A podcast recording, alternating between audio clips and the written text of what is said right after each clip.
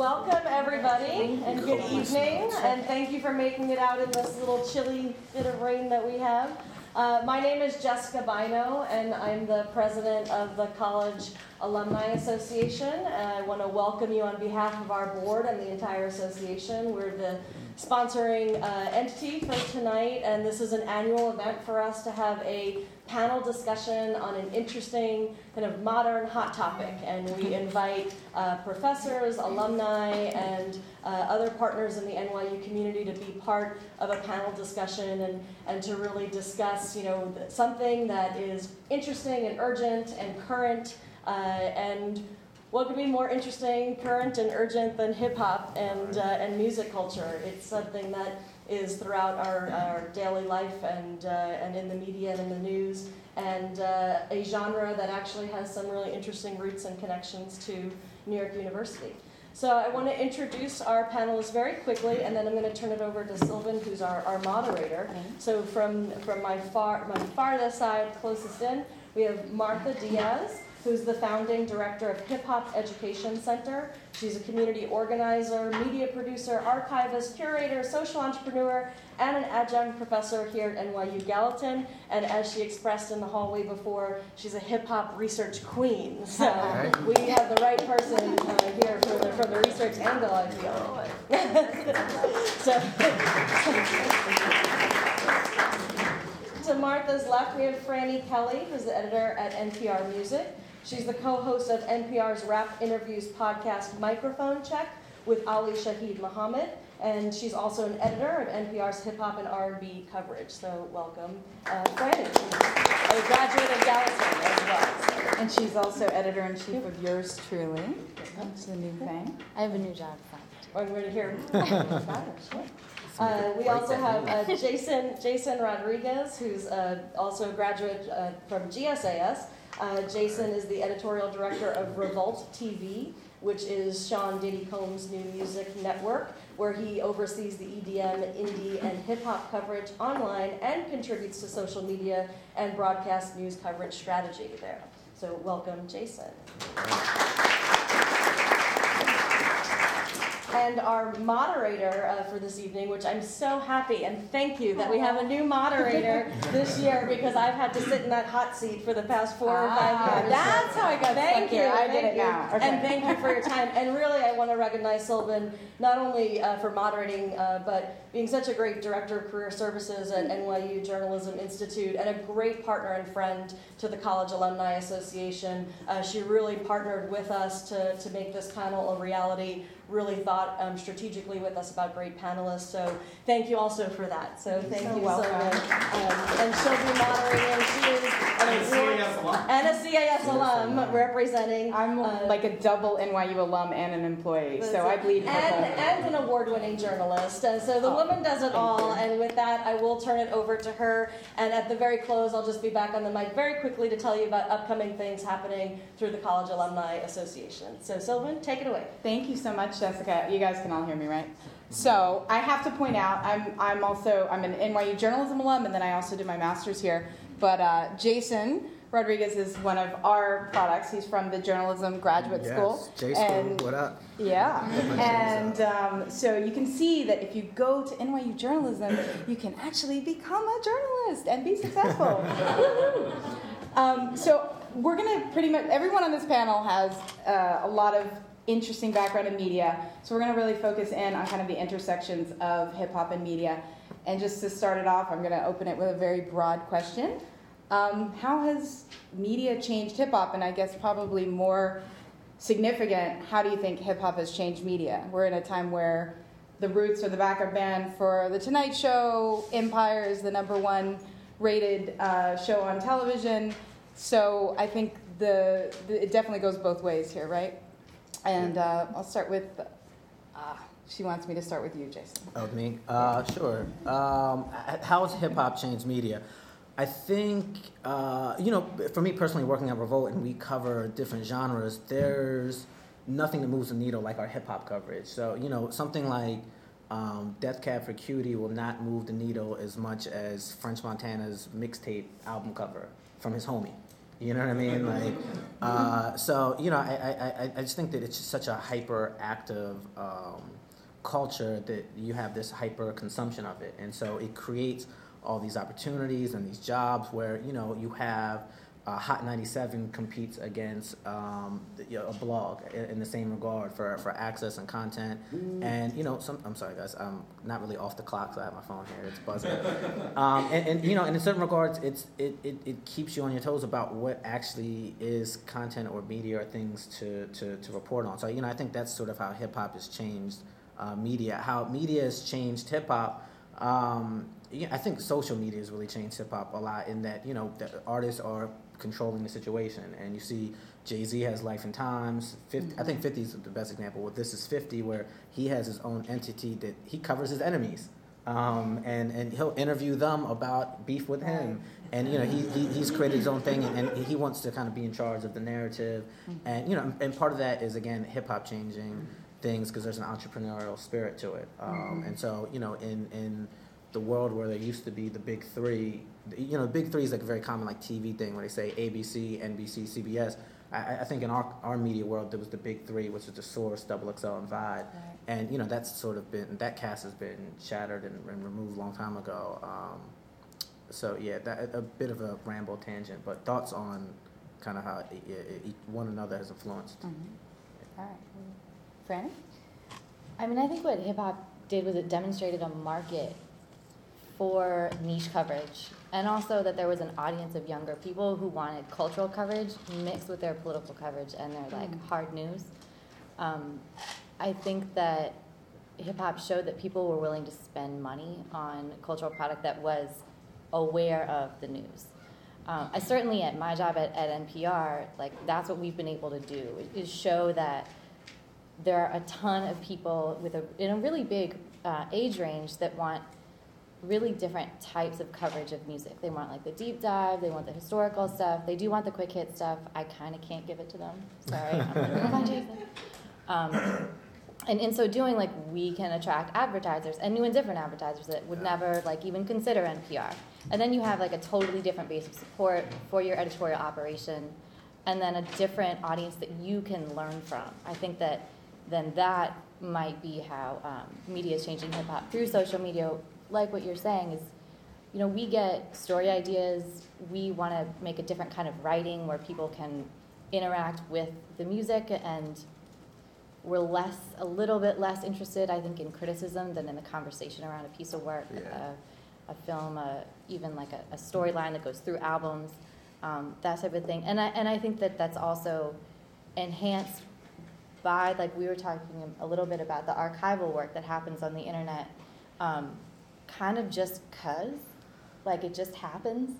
Um, you can find things easier. Um, not that people seek them out, which is frustrating to me. But people do want like a guide. Um, so that's that's off topic. But but I do think that we are able to make a like slow building, organically related um, history of hip hop because of media. And then that changes the coverage going forward and further demonstrates the market and the age range of that market. Martha, since you um, are a hip hop historian, can we take it back? Because we're talking like 30 years of change here. So what it was 30 years ago. 40. Oh, yes, yes. At least, okay. I, I was going to say I feel old, but now you're making me feel even older. Hip hop is great. Um, but yeah, uh, so, so how do you think you've seen over the years, um, not personally, but with your history and your research, um, the, the little by little changes that have happened to what's going on in media now through hip hop and vice versa? Well, I think there's been some ebbs and flow here. Like, uh, we have um, given voice to the voiceless, right? But at the same time, we've taken away that voice because then some of these moguls that we're not talking about um, have kind of monopolized the airwaves, right? And so we um, we have that periodically throughout the 40 years of hip hop history. But I think what we're seeing now is a new standard uh, because we're creating the platforms and we're owning the platforms. So we're not um, just saying, okay, you can cover me. We're, we're we're determining what you're gonna cover, how you're gonna cover it, and we're, we're using it to give our messages. Sometimes with the community, sometimes without the community. And that's something that I think this is the, the, the, um, the era in which we're kind of like figuring that out, our power. And once we get with the community, um, I think we will, we will see some serious results. And we're starting to see a new standard, right, when we do this. And that standard trickles all the way up to academia. And it trickles all the way up to the auction houses. And our value is increasing tremendously. And that's what we're really, um, that's the real power. Because now, you know, Basquiat, a painting will go for $24 million. Um, 40 years ago, that wasn't the case. And so that's really the power that we, we can see with media and, and how we are transforming it.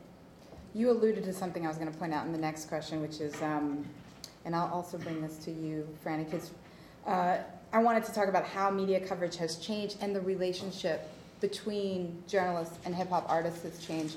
Because you're one of the things we're seeing is that hip hop moguls are becoming media empires. I, we have uh, Jason from Revolt TV, which was started by Puffy, or Sean Combs, and um, yeah, he's, he's not doing Puffy anymore, right? Is Diddy Uh, now? Well, now that I work for him, I call him Mr. Combs. but- Oh, okay. Oh, Mr. That, that's, that's the only name I know. He went back to Puffy. I, And- I'm, I'm not aware of that. But I want my artists paycheck. back in the 90s were actually brawling with journalists. Like there were some physical Yeah. fights That's and there right. was um, a, a deep conflict there. So Absolutely. now, is it that the hip hop artists are taking over as the media because of that conflict?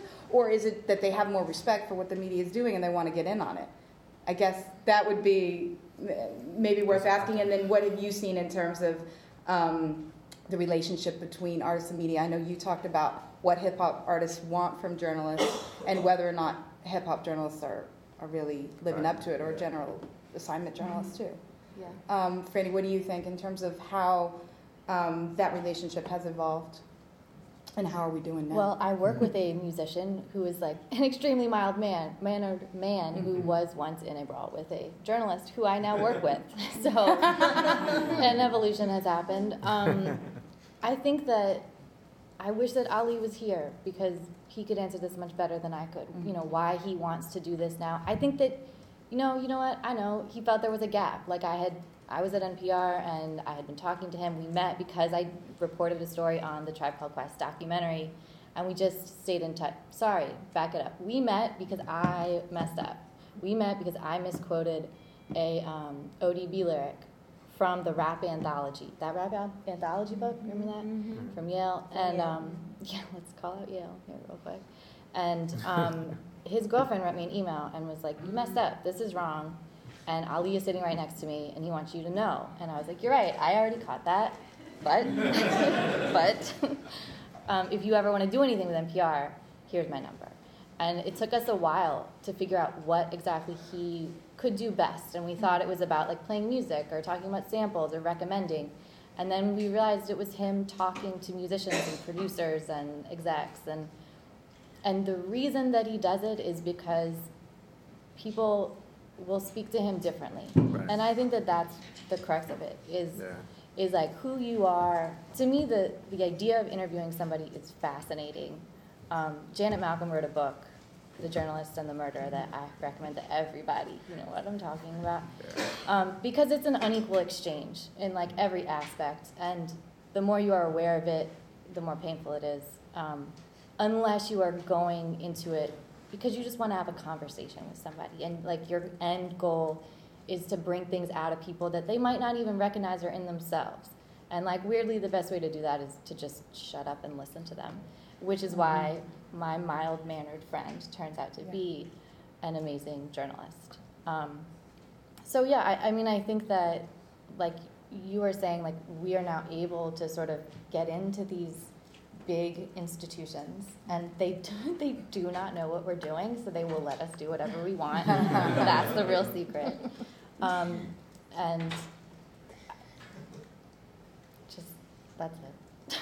You said Yeah. also that there's, but there's still more that artists want from hip hop journalists that they're not getting. Well, yeah, I mean, I, Are there I things we have could do better? made it a point to ask most of the journalists we talk to about journalism, and not just rap journalism, because we know um, that everybody listens to a lot of different things. And Earl Sweatshirt is actually the best on this subject because he's such a reader, and he's like, I just want to read really good writing, and you guys are not giving it to me. And he's not. He really is talking about multi-genre music journalism.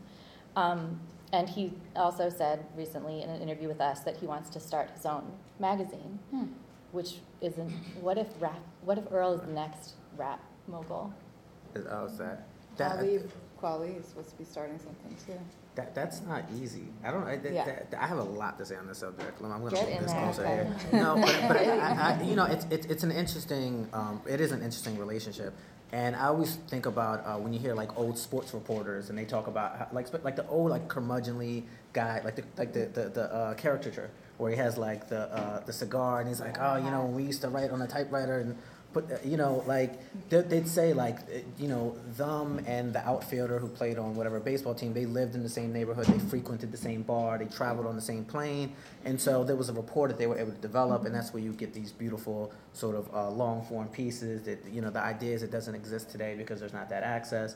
And you know it, it, in, in ways there's I, I, I think there's it's typically sort of an ebb and flow. Uh, like you know there's this there was a rise of blog rappers and, and, and, and the bloggers and they were kind of people who were aspiring and rising up together. And you see uh, you know I, I can't think of a good you know you see like Big Sean has a relationship with Illroots uh, because they, they their relationship premeditated either one of them being successful. And, and you know there's uh, uh, um, some cohabitation in, in how they've achieved that together using each other. And so you know i think they have really good access. They've directed some of his music videos and you see kind of how that's flourished um, at, the, at the same time like franny was saying in, in uh, janet malcolm's book you do have that you, you know especially when you're a beat reporter and you interview somebody over and over and over again. And um, I, I remember interviewing drake. I, there was a series like a two-year block where i interviewed him maybe every two weeks for different different publications, different cities, uh, and and I remember one time like after an interview was over, he was like, "Man, you know a lot about me. Tell me something about you." And I was so taken aback because I was like, I, I like. Here I am, like I know his barber, I, like I- you know, like I, I know different friends of his, and and, and, and like I'm like, uh, where do I begin? I, I, I don't even know what I can like. What one thing can I tell you to even out sort of this relationship where I don't doubt that it's sincere, um, but I, it, it's just so uneven. I know so much about him that I've reported and not reported, um, and and he knows very little of me, rather than just our sort of our rapport, and and he you know he thinks that I'm an honest reporter or or, or, or writer, uh, and then you know conversely. I think I'm just going to keep on referencing you. And then conversely, you know, Uh, there's this idea of what the media wants and, and what rappers want from the media and what we need to do. Mm-hmm. And so, you know, for a long time I worked at MTV News. My very first week at MTV News, I almost get into a fight with Method Man. And um, it's not a secret because Hot 97 reported on it. And, you know, he, he it was some preconceived thing that, that predated my time at MTV. Hmm. And he had went through this album cycle where he decided he wanted to be a dick right? And he had gotten bad reviews for Tical 2. Uh, I'm sorry, I know we're recording this, but it gets time to edit it. So, he was being and um, he he put out Tical 2. He got bad uh, reviews, and uh, you know, hi- even hip hop criticism is still very. Uh, it's not all the way mature. Where sometimes you may criticize, in intending to criticize an album, you're criticizing the person and you're taking a swipe at the person where you know he's whack. And he may not be whack. He just wasn't as skillful on this song or on this album as his previous effort. He may rebound and make another great album after that. you know in the same way to, to, related to sports you have a bad season doesn't mean you're not going to come back and score 25 maybe you had your contract on your mind. Maybe you you know and, and to Method Man's uh, uh, case you know it, it came out later. You know he had a lot going on in his personal life with, with, with his wife and things of that nature. But he put out this album Tical 2 uh, it got bad um, uh, reviews, and so then he's coming into this next album cycle, and he decides again to be a dick. And you know, unbeknownst to a lot of us, with all this stuff going on in his life, and also the way in which he's taking uh, this criticism of his album that had poorly uh, veiled swipes at him personally. And so we go into this interview, and it, you know, for one, it's at a press day. It's at a press day for MTV VMAs, where um, you know everybody, every artist who's coming through wants to be interviewed by MTV because it's for the VMAs. And so this is a very, you know, uh, wham bam, thank you. Like I just need this. I don't need your phone number. Right. Like this is, you know, this is it. That that that kind of date. And um, you know, he, he there was there was further things that he wanted to say, and I just wasn't in that uh, uh, moment to facilitate that. I just I needed a, a sound bite, and what he wanted was to provide something else and to begin the narrative of this new album and to get things going. And it just it wasn't that. And so he walks away and he you know. Uh, fuck you is what he says to me. You know, fuck you. Walks away, and then you know he goes and does the rounds, and then when he's by the rounds, I mean it's a big, huge media interview. So he goes to Sirius, um, uh, XXL, et cetera, et cetera, all these different places. And then afterwards, he makes it a point to come seek me out again. And he's like, Jason Rodriguez, you know, fuck you. And he's walking up these, he's walking up these stairs so everybody, everybody can hear it. And you know, it, it's it's you're trying to be a, a, a, a you know, professional, but at the same time, like I'm, I'm on some hip hop shit where I'm like, you're like, like fuck you. So he's he's he's and, and so then he he he says so Tyrese is walking by, and, and mind you, I, I have no I have no relationship with the Method Man, and I'm just telling this as as, as, a, as a, story to kind of provide evidence, not you mm-hmm. know not to to whatever. And so he, Tyrese comes up and he's about to interview, and Method Man's like, yo, he's an asshole. And so, you know, Method Man leaves. Uh, Tyrese has a new group that he's trying to introduce. Uh, you know, typical thing that artists do. Was we did interview. Uh, I can't even remember who it was. This one. but but again, I, I don't I didn't. Ha- it's not the moment. Like uh, I just like Nick Lachey is right there waiting to be interviewed next, and so it's like. And at that time, very poppin', very important to MTV. So I, I tell Tyrese, I'm like, you know what?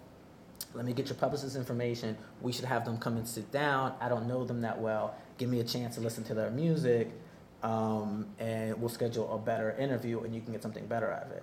And he's just like, and, he- and I'm saying it like that. This isn't me like reminiscing and saying like, my brother, like, let's do this, and making it sound like, uh, you know, I was trying to be very sensible. And he goes, Method Man was right. You're an Ooh. asshole." and he, and, he, and, he, and, he, and, he, and he walks away. So, i- i- you know, I- I'm using that to say, like, you know, there's different things that, that, that, that artists want at different time. And for media, we're looking at it really clearly, like this is uh, like a press day, like it's not that type of sit down. They're looking at it like, oh, it's availability, like, I, you know, I can Yeah. do it. In the same way that like radio can be different, like live radio, um, and that's why I like the Breakfast Club or Power 106. They have kind of diff- it, it. That's in the arena, and so you know th- that's those interviews can kind of seem like jousting, and and uh, um, you know that can create sort of a different rapport with, and that's what people say like, oh, I, you know, I like the, the Breakfast Club interviews. So what year was this that you got in the fight with Method Verbal fight. Um, Okay. uh, what was this? 2007.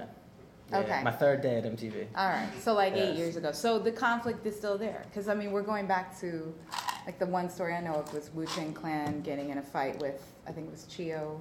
Oh, Cheo. Yeah. Yeah. Cheo Coker. He's a. Uh, And that was uh, because there was a bad review writer.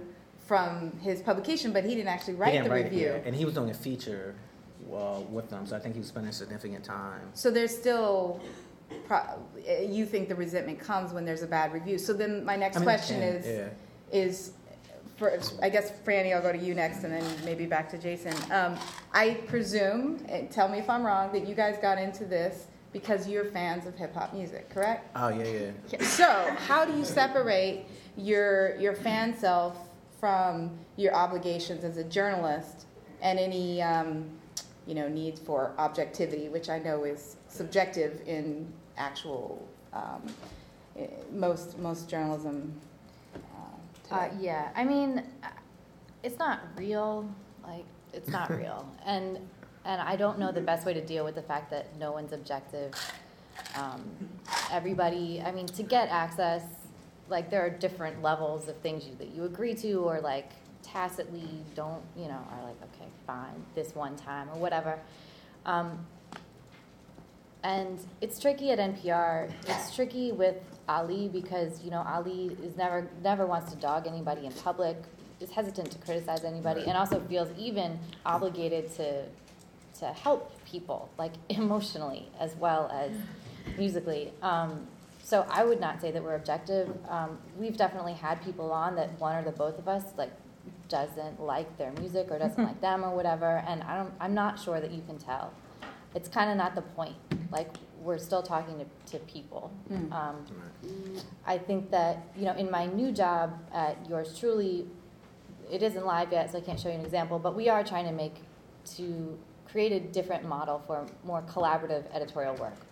Partly for the the things that we've talked about, the ways that stories kind of get left behind because like we're in a rush, we got to make some type of deadline for some type of format that may or may not be relevant anymore, but our bosses don't know it.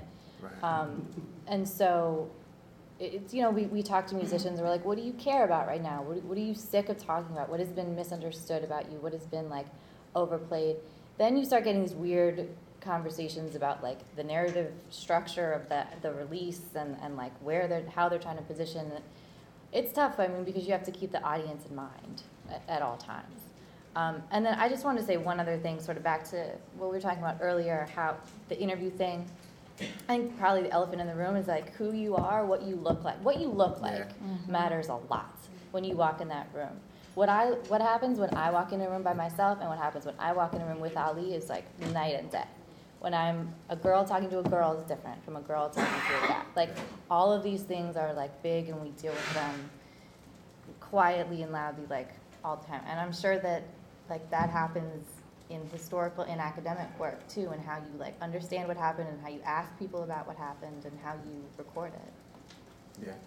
I, I, I'm sorry. I enjoyed the uh, the Nas interview you guys did because uh, because of uh, Ali's sort of soothing thing. It put, it put Nas at ease, and he Oh, got. totally. it- It's funny because to describe Nas as chatty is almost a joke, but uh, uh, because he's so subdued. But that that he was at Yeah, ease. we had to cut out this whole section about Morocco. Yeah, I don't even. Yeah, but but but it was good. But you're absolutely right. I, there, there was times where I could, uh, I, I would joke about this with Sway, my colleague Sway. Uh, he could do, he could ask really bad questions and get a better interview than Oh, I that could a- if I is a real thing. load up with great questions because there's there's that peer to peer. You know, similar to with with Ali.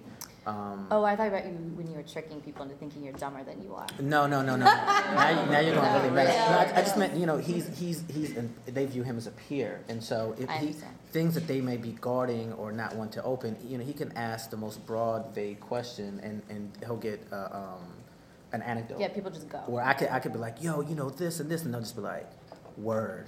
You're like, oh, I'm gonna quote that right now. question. But, Word. but, but that, but that's, that's the issue. That is the root of the problem, and I think this is why so many um, artists have decided to create their own platforms because for a long time there's been tension with media, with journalism, journalists specifically. Um, I hate journalists most of the time um, because they misquote you. They are always rushing, and you know, for us, we're not prepared for this. We're community oriented. Hip hop culture is about community, and so when you have journalists who want a soundbite and don't explain it, they want a Right. soundbite. They're like, "Wait a minute, you're trying to diss me? Hold up, I'm giving you some of my time." Right. Yeah. You better appreciate that. And so it's been tension for as long as I can remember. But I think the bad journalism is really what um, is problematic because now I have my students comparing um, features in different art magazines, and we're finding errors Oh, yeah. right? And so you have people who are not from the community reporting, they're making mistakes, right? And then historically, they're confusing people. And if you're trying to write a thesis about hip hop culture and you're using, Using secondary material, Yeah. this is, you know, it's, it's a problem. And so that's why we're trying to take over our own stories. We're creating our own space so that we can have the, the accuracy for our legacy. So Right. you're seeing issues specifically within mainstream media's coverage of hip hop Yes. compared to mm-hmm. Hip hop media's Well, coverage hip- of I mean, hip hip, hip, I'm gonna just be explicit with my language. Hip hop fucks up too, though. Yes. Like, like hip hop media fucks up and they're inaccurate, and, and, Mm-hmm. and they do the mistakes things too. I, I just think I don't know how you avoid that tension and sort of the, the, the interface of writer to interviewer because you you I may sit here and look at myself and say I'm kind. I'm this, and, and, and people like me. You're like, what's the SNL thing? You're talking Yeah. into the mirror. Yeah, but but you know, somebody may look out and say like, this guy's an asshole. Like, why does he keep cursing? Why does he keep doing that? And so, you, that, but but that's what it's like to be interviewed, where it's like, I, it's it's. I remember being here at NYU and uh, uh, uh, uh, we had this guest journalist. I forget. He wrote for the New York Times uh, magazine. Stroke light. And, And he, um, He wrote this really great story on Amar'e Stoudemire before he came to New York. He was with Phoenix, and he, you know, he said the story is not it's not Amar'e Stoudemire's story. It's my story. It's it's how I view his circumstances and the context of this story. It's it's my lens that I'm writing this through. And uh, you know, it, it, he's a bit more of an arrogant journalist, but he delivers, and it, you know, it was, it was a really good story. And so, you know, it, sometimes it's that conflict, like who is writing this? Whose story is this? And and Yeah. you know, when when I when I do an interview versus when I do like a bio for, for a label, like I, that's a completely different interaction. And I'm just like, you know, you can tell me whatever you want, and, and you could say afterwards what's off the record, because I'm just trying to get the best of uh, uh, uh, for this bio, because it's a certain thing that they want, and it's a different type of transaction. Whereas I'm writing a magazine story, I'm, I'm you know, it's like I have my journalism cap is on, and it's uh, it's not necessarily as collaborative. There, there is some collaboration in it, but it really is how I see the story. And furthermore, once it escapes my hands, it's how the magazine or whatever outlet I'm writing it for, how they see it. Right, Um, and you so have to it's- write in different voice for And different so, publications. yeah, and so it's filtered through all that, which doesn't help with the tension. Um, Well, we have And- good, we have good journalists too, right? Yeah, We absolutely. have Harry Allen, and we can go back. we got Brett Johnson here in the yes, house. Yes, Brett. you know. Story Come Greg. sit right You know, we could go back to Greg Tate and all of them, but they all developed a relationship, right, with the community and a long-term relationship. And so I think that those, that's what's missing. But if we remove magazines and talk about filmmaking for a second, right, we can also see that trend. First, we had the, the, the, the the filmmaker like Charlie Ahearn and Henry Chalfant, who weren't from the community, who were documenting the scene in the Bronx.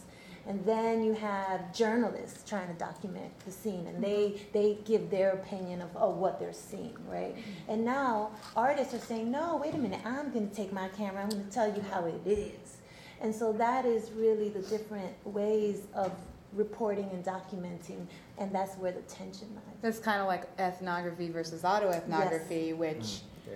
you know, autoethnography has its own biases. So, Yes. but ethnography does too. But it's it gives people a different perspective. Yes. And from within, you can't. There's certain things you can't even see because you're so in it. You don't know, right? So, would you say that it we're better off if media is more specified, and that the people who are covering hip hop are only the people who are within hip hop journalism, or can mainstream media do it and do it well too? I, I mean, I think, but I, I, I'm, I'm being like super chatty. I mean, you I, think- can't I think, not- you know, I, I- I think there's this blogger, Right. uh, his name's Brian Miller. Uh, Mhm. People call him B Dot from Rap Radar. And so last year he went on this uh, crusade is probably too strong of a word, but he, you know, he was frustrated at uh, sort of pitchfork and, and this Mhm. mainstream um, view of hip hop, particularly how they would judge, say, like a Keef, Chief Keef album, which is like very masochistic, uh, a violent album. Uh, how they could give that sort of an eight, but give Nas's album, who we all view as a poet, give that like a six. And, and you know, it's baffling how, how he, you know, that was just baffling to him. And so he went on this crusade. He, he amassed his, his social media following. He got other people in it. And I, I think there was some merit to his argument. He just wasn't um, necessarily articulating it uh, uh, specifically well. In that, you know, he kept on saying cultural tourism. Mm. Uh, these are cultural tourists who, who, who are covering hip hop and doing that. And, uh, you know, uh, so he went on this podcast with Jon Caramanica on the Times. And John was saying, well, you know, I think that there's this, uh, uh, uh, uh, um, there's a subject in hip hop that sometimes the hip hop media is overlooking themselves.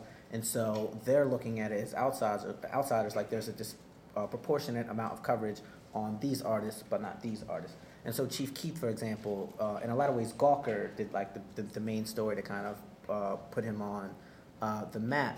And you didn't get that from, say, Double XL or any place else. And so, I, you know, I think that's fine that it, that it comes out that way. What bothers me is that, um, you know, if a label puts out a press release and they're saying, like, you know, this heralded album and um, by Big Sean Pitchfork calls it this, USA Today says it's this, New York Times says it's that, and it's fine. These are great institutions, and, and, and there's noteworthy in being recognized for that. But I also think that there should sort of be some native recognition where you also include, because there's a different distinction of Double XL calling the album good versus USA Today calling the album good.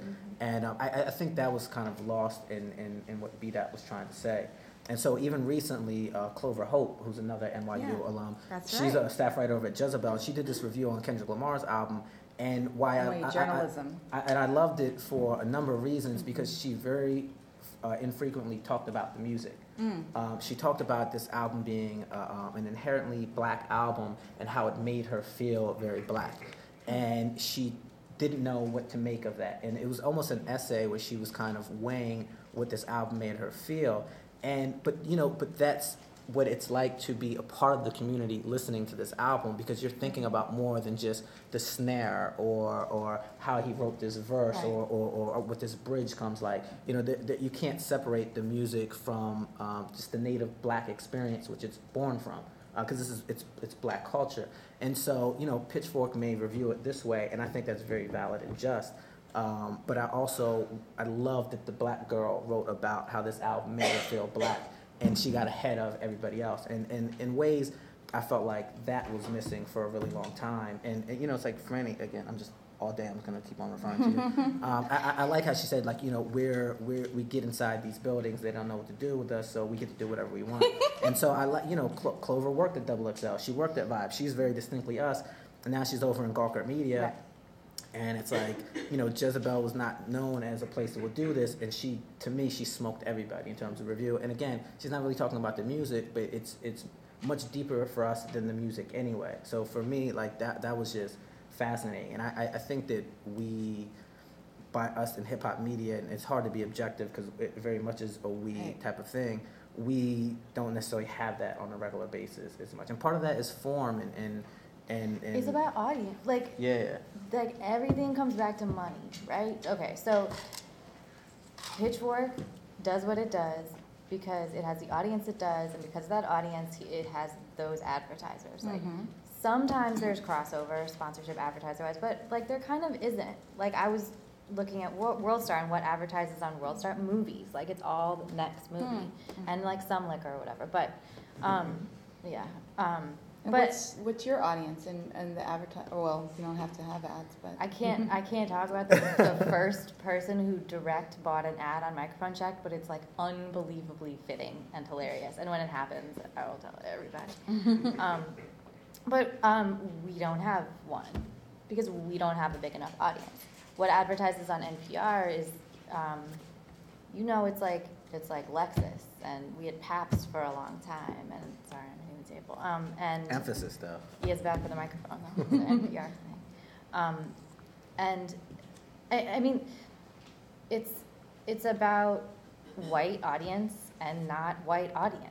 Like it's so simple. Like, um, and then it becomes a question of how are we talking about this album and what role is respectability politics playing in this if we are like black content creators making stuff for a white audience or for a young audience as compared to an older audience and you know i don't know i think any question that you have is like who's getting paid that's it So, um, oh. I, Well, shouting out Tim. no, I was just saying hi to Tim.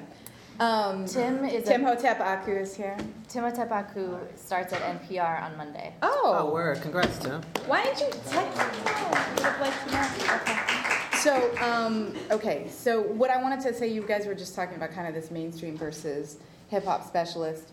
Like, do you, I know that this is kind of goes into the, the concept of ownership within hip hop, which is kind of the conflict that has existed since hip hop was born. But there, it's beyond that right now, right? I mean, hip hop is global, it's everywhere. Mainstream media is covering it, and do we have an issue with that? I mean, do I mean the the exposure is also gives people a window into worlds they might not otherwise know if mainstream media isn't covering it, right?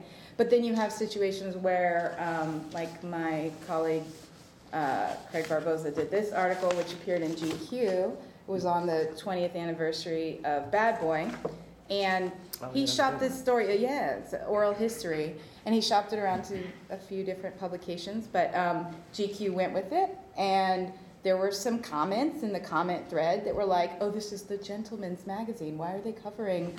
Uh, you know, Girl, look at an NPR comment section. Oh, yeah. So, I mean, what do you guys think that it needs to come back home, or is what can we do to improve coverage within mainstream media? I, I, you know, this is so. Just so Eric Diep is over here. He, he's he's. Can I call you a protege? Can I, call, I can call you a protege, right? He, he, he's a he's a he's a great uh, young writer. Also, Max Weinstein over here is a great young writer. And so uh, when this came out, Eric and I were, were talking about this. I, I remember he emailed me. I forgot to email him back, but I had thoughts. And so he, he you know, he- So you know you're a protege. yeah. So he, you know, he talked about this and this idea. He used to work at Double XL, and this idea like, why wasn't this in Double XL? And I commented like, why wasn't it on Revolt.tv? you know, um, it- it's because it's, it, you know, Puff owns uh, both, and this is his story. But uh, uh, you know, it's there's the audience in, whi- in which it goes to, and sort of, uh, you know, in, in in a lot of ways, it's like this story of Bad Boy is kind of common to Double XL or Vibe, and Common maybe knowledge. yeah, maybe common Yeah. knowledge, and maybe they might not have treated Right. it with the same sort of artifact type of endeavor that GQ, and, and, and you know, in some ways, that outsider type of thing leads to errors, but then also it they'll ask the question that we may appear to be. I mean, common. Craig's not an outsider. No, I don't but mean Craig, but but it's ultimately it's the editor who's help who's working Right. with Craig on, on, on the story. I didn't, I didn't mean to take anything away from Craig um, with that, but uh, you know, th- there's a great quote in here where Cheo Coker um, talks about uh, what Puff did with music and sort of him putting R and B to hip hop beats.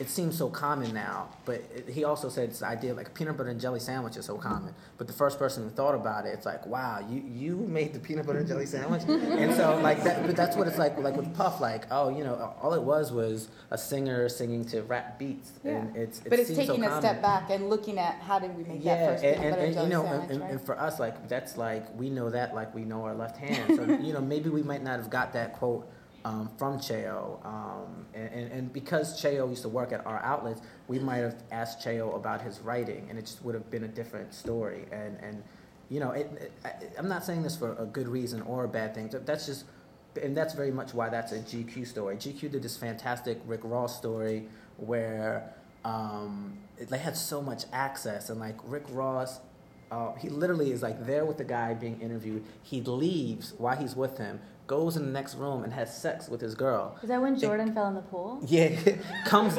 comes back and like winks at the writer, and like that that that's a passage in the story, and you know it's very crass, and I don't mean to say like oh I wish we had that, but you know when when when, when I did a double XL cover, I did a cover story on Rick Ross, and I flew down to Miami, was in his house, sitting on his couch watching baseball with his homeboy for like two hours, um, and, and, and the most sort of like detail I got was every time they went to the kitchen and opened it up, and I'm like, oh, this is kind of this is what kind of cereal Rick Ross has, in in his cupboard, and because you know you're just fishing, you're trying to find detail to figure out what type of story you're going to tell. Like, is that going to be a telling detail somewhere? It, ultimately, it didn't become that, but Ross came so late.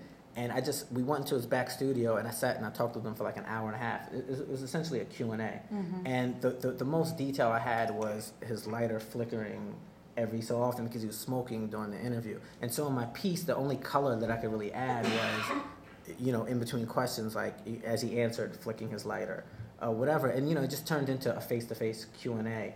And you know, that's the access that Double XL got because they look at it like, oh, I'll always get Double XL. You know, in a way, it's they're taking it for granted. Whereas like with GQ, it's like, oh, you're noticing me. This is different. Like let me let me put my hair up today, or let me do that. And so then they get that type of access and and, and, and those types of stories. And you know that and that's a challenge. Uh, and this is me speaking as an editor, not necessarily a writer. But you know this is a challenge that I would have as an editor trying to compete and say, you know, how do I get that same story? Um, with less type of access and and you know that that so in ways like some like internal really like a uh, uh, uh, micro type of thing, that's the challenge. But you know, on the outside, you get this great story that Craig was able to do for GQ. I have a question. Did you go to Revolt with your story? No, originally I had, and they had a turnover at the top, so they, um, they weren't sure about the story, that, you know, I, I had already done all these interviews for the story. And then they wanted to limit it to, I think it was like two pages, and I'd already done like twenty interviews. And I ended up doing like forty-five. Um, I mean, it's like, you know, a book.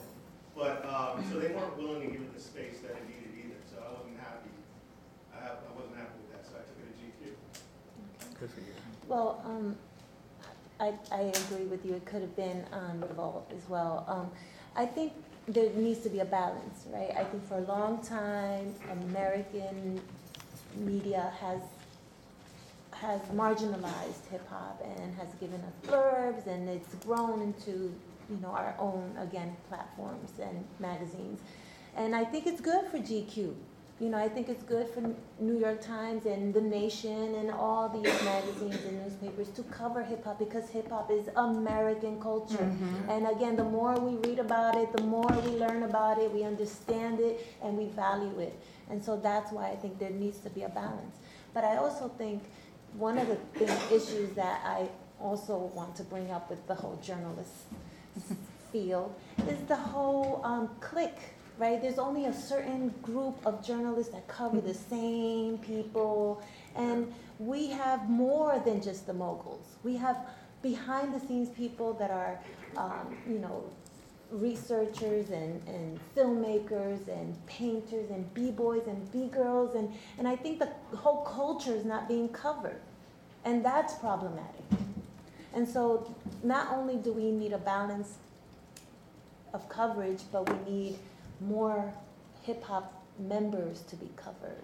And that's uh, you know something that i love npr because i think you're expanding and and allowing for new voices Well, I think that's real. I think it's because of money. I think that, um, back to my- yeah, I mean, again, we're just sort of getting away with it because we don't actually have traffic goals. And like, that's why people do what they do, is because certain things move units. Right.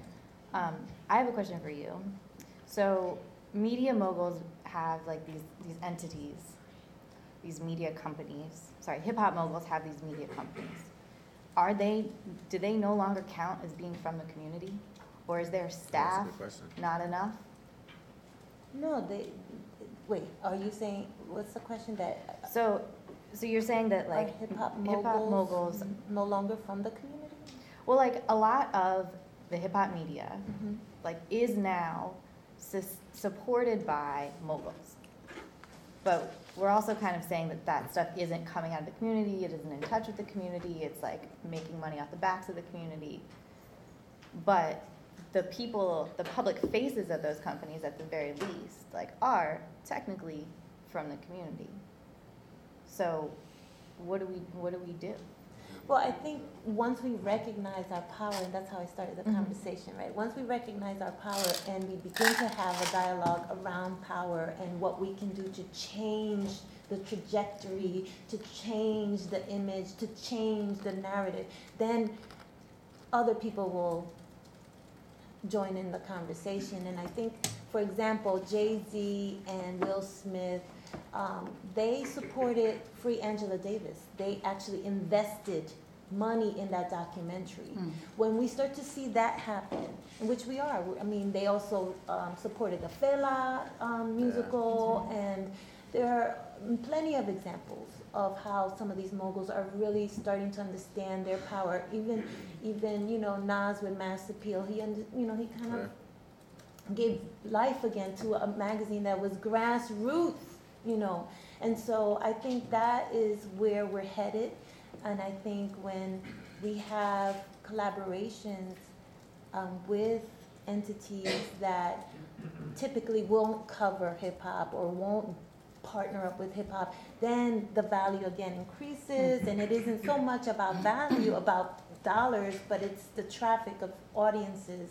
And when you look at tanning, the tanning of America, right, which is another book that is problematic and questionable because uh-huh. yes, we're tanning America, but what have we lost, right? In We're there. not talking about that in the book. Yep.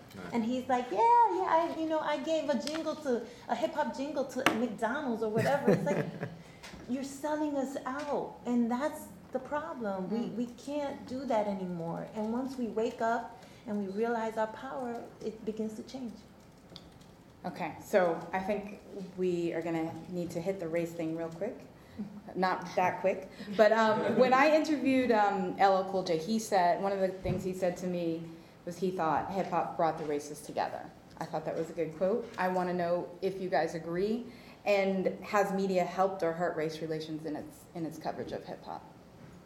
Uh, How much time you got? I know. I know, I know. But, uh, no, you know, it, it's, it's funny to use LL uh, as an example because of the debacle that he was involved in with the uh, the country. Brad uh, Paisley. Yeah, Brad Paisley uh, song. um, yeah, no, you know, it, it uh, Danyel Smith, uh, another famous uh, uh, uh, music writer, she is doing a project now uh, called Hardcover where she talks about the, the multi-stream instead of the mainstream, and you know, and that's uh, to be in New York, if, you t- if we talk about like the tapestry of New York, uh, the David Dinkins, uh, the famous quote, and you know, and that, you know, that's a very real thing, and that creates like the tanning of America. Um, but I, you know, I, I, I, think, I mean, music is, it's, I don't want to say music is just music, because obviously there's, there's very, there's a lot of redeeming quality and, and, and powerful uh, messages and symbolic things, and, and you know, because of my love for hip hop, I got a master's, right? Like I, I powered through my education, always concentrating on hip hop and and you know the things that I do now are no different than the things I do when I was 16. I listened to an obsessive amount of hip hop and I bought Jordans. And um, but but you know on on on on the other end of the spectrum, like I you know I don't necessarily think that there's. It's good when uh, you have somebody like Talib Kweli who's articulate and he's very poignant, and, and some of his music reflects that and has that messaging. Who also But- went to NYU? he also went to. NYU, but I I don't. I don't think that a, a rapper is obligated to kind of help solve ra- racial relations problems, and, and and you know, in the same regard that a lawyer is not obligated to only defend innocent people. Um, and so, you know, with that said, like, yes, there's some uniting where it's it's you're at a concert and, and, and I'm the Puerto Rican kid, there's the white girl, there's the black guy, we're all there, and it's like, yeah, look at this, this is this is rich. Um, but you know, like it's like it's like Frannie saying, because again, I just keep referencing you. Don't Um, um, I'm hoping to create an act and take this on the road. Okay. Um, but you know, but you, you look at the comment sections and you see stuff that's very uh, uh, uh, vile, and you look and it's like, well, that's that's not progress. That, that's clearly not progress. And you know, you see those things a lot. And especially if like you're an editor of a site and like you moderate the comments, and so like you, you see the stuff that doesn't. Well, the comments bring it. out the worst in everybody. Yeah, and That you know, and, the, and, and the cesspool of racism. yeah, and, and, right, and, you, know, you know, some of it is like uh, the, the, the troll phenomenon, what it means to Mhm. be uh, uh, um, anonymous and, and, and leaving these comments. Um, and you know, that's super broad, and that could be another discussion we would go on for, for a, a, lot of hours. But yeah, you know, I, I, I say it's it's it's an ingredient, um, just as much as generational change is an ingredient. And and you know, kids who are go to NYU now who are 19 Mhm. the, you know, they they grew up in a world that's very different than I did, and I'm only 35, which is different than somebody else who's who's 50. So you know, I think hip hop is an ingredient of that with generational change. Um, you know, certainly there's going to be so many books on the, the, the Obama effect, but Hmm. you know, I, I don't I don't as, as powerful as hip hop is, I, you know, it's it's an ingredient of that change. I, I don't necessarily want to put it all on its um its its its, its doorstep because uh, then that just creates a different set of expectations. But uh, um, Martha, do you yeah. give it credit? I mean, I think hip hop allowed for us to have a dialogue with different races, right? It it it offered a, a bird's view into the hood, and you know, all of a sudden, white kids uh, understood, like, oh shit, they're going through some issues. They're, it's not equal, you know. The, and so I think it uh, helped with race relations in that sense that it created some sort of empathy and um, awareness. Um, but as um, Jason was saying, it, it, with every generation it changes. And so I think um, what what media has done to um, and I guess you know it's not so much media. I mean, there's a lot of people culpable here. I mean, the record labels, the television and radio stations. I mean, Hot 97 got caught with the whole payola. I mean, there there wasn't a conspiracy, but there was certainly corruption when it comes to coverage and who was selected to represent hip hop. So I think you know, stereotypes were created.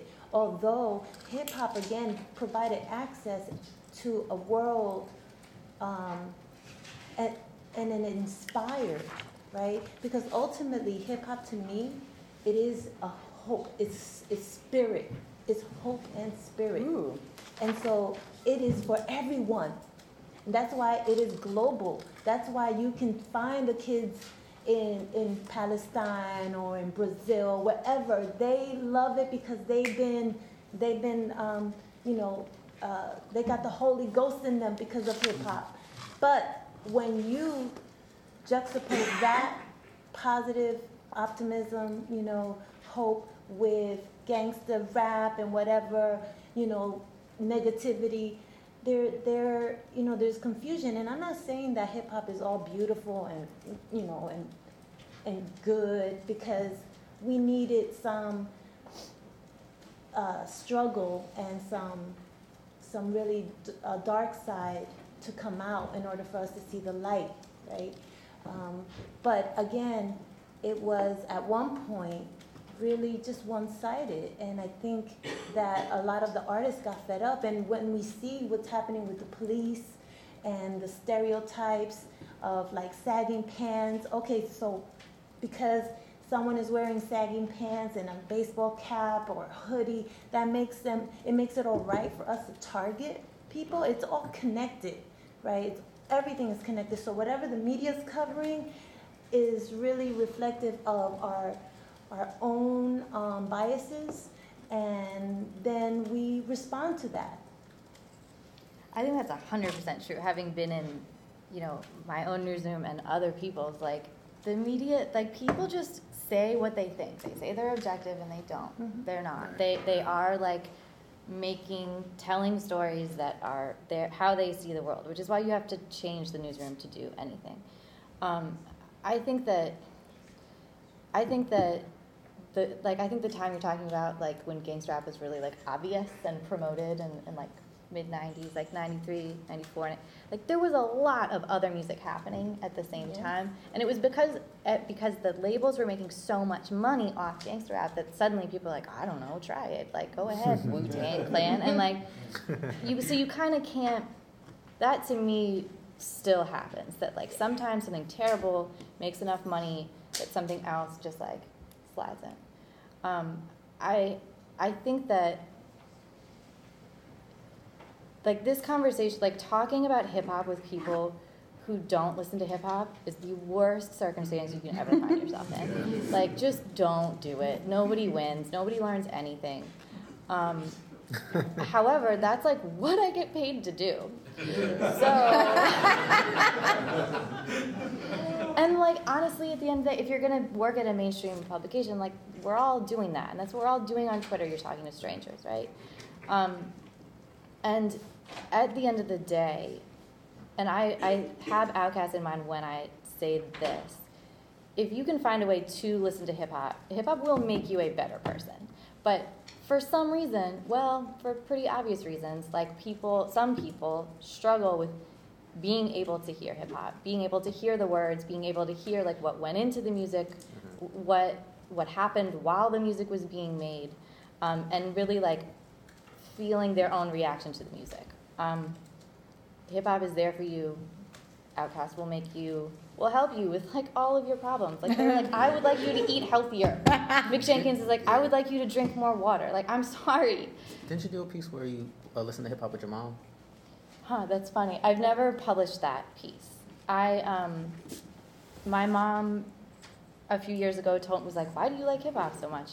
I don't know what you're what they're talking about, and I very quickly found out she just has hearing problems um, from listening to rock music like really loud when she was a kid, and so I put her through her paces and I gave her Illmatic and um, uh, Low End Theory and I didn't re- I didn't really think it through re Illmatic, um, but what happened was once she got the lyric sheets and she was like walking the dog with these albums on in her headphones and in the car with my dad like driving up here to see my brother and stuff.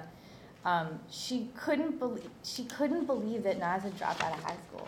Yes. Okay, so I told this I told Nas this right. That's right, and I knew he, I got I heard it. yeah, yeah, yeah, totally. and she was like, "He's a genius. Ah.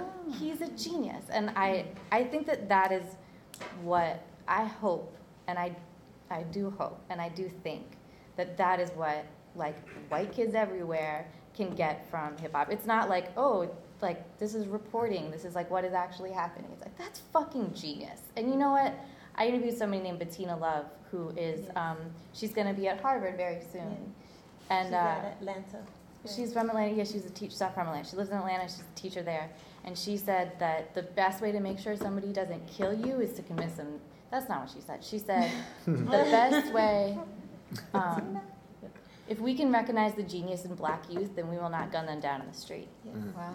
Yes. Very powerful. Say that again? If we can recognize the genius in black youth, then we will not gun them down in the street. And that's Bettina Love. And if you guys are tweeting this stuff, some other good quotes that just came out. Um, Martha said it helped uh, hip hop, helped with race relations, and in that it brought empathy and awareness, and that what hip hop is to her, so she said, what hip hop is to me is hope and spirit. And Frannie said, talking to people, uh, oh no, this one's good. Hip hop will make you a better person. And she went on to say, hip hop will help you with all of your problems. there you go. It's it's to, to, to her point. I, I- I think it's amazing when cause you'll you'll sometimes when you interview artists, they you want to have this experience of them talking about their music that you may not necessarily get because they've discussed it in their songs, and you want them to be articulate in a way about a record. Um, which in, in some ways they can't because they gave you everything on that record and so like you you like you know Kendrick Lamar everybody's been writing so much about his album and like he has this record called Mortal Man, and you know there's a lot to unpack on that record. But my particular favorite instance um, on the record is he the way he builds up to this last line on the record where he says uh, he's saying you know Michael Jackson gave us Billie Jean. Do you really think he touched those kids? And you know he, he built up this this this narrative about sort of his own experience being a black genius and and and what it means. And, you know he kind of like uh, uh, and like dripping it through sort of like the church experience and what it means to kind of be the person who's delivering the gospel and by the time that line landed it was so powerful you know just reading it, it it may not be the same as when you when you listen to verse by verse and how each chorus there's more emphasis in what he's saying and so when he really says that line it's it's a really powerful line and I, I, I tweeted, I just can't understand how people cannot listen to a song like that and say that hip hop is just noise or mm. it's trash. And, and, you know, there's such a beauty to it.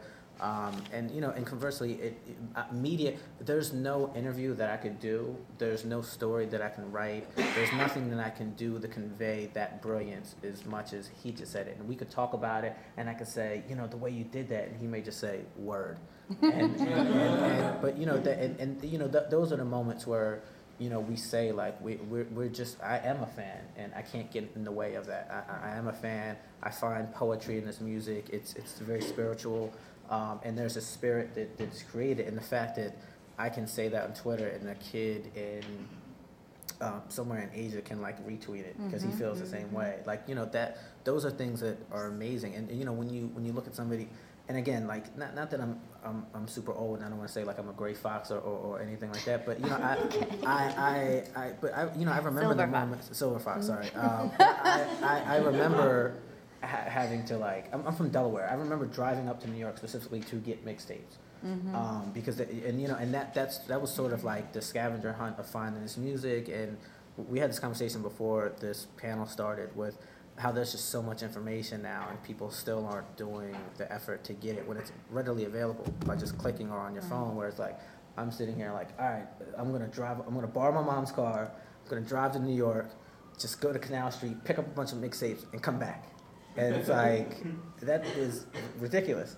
Um, but, but, you know it's, it's, it's just it's just it's just a powerful experience and, and you know I, I don't know what media can, can can do with that but uh, but on the same time like that inspires us and that's where you get like a lot of these like think pieces and, and critical pieces and you know uh, there's sometimes I'm over think pieces they were just you know uh, uh, it's this idea of like you care what I have to say and, and that's another different media conversation but uh, um, I, I'm, I'm running to, uh, I'm really getting on a run-on sentence and not delivering a point here, but um, I, you know, it's it's in those moments I wish there was more voices that would point to like that genius and not just say like, Mhm. oh, it's not a classic Frannie though, Small. or like yeah, you know, like we're so quick to like say like, oh, it's a classic, or it's great, it's this, and sometimes you don't have that like unpacking where it's just like, it, it, that's an album that deserves a fine comb to kind of go through it, and we we sometimes there's just not those media homes anymore that exist.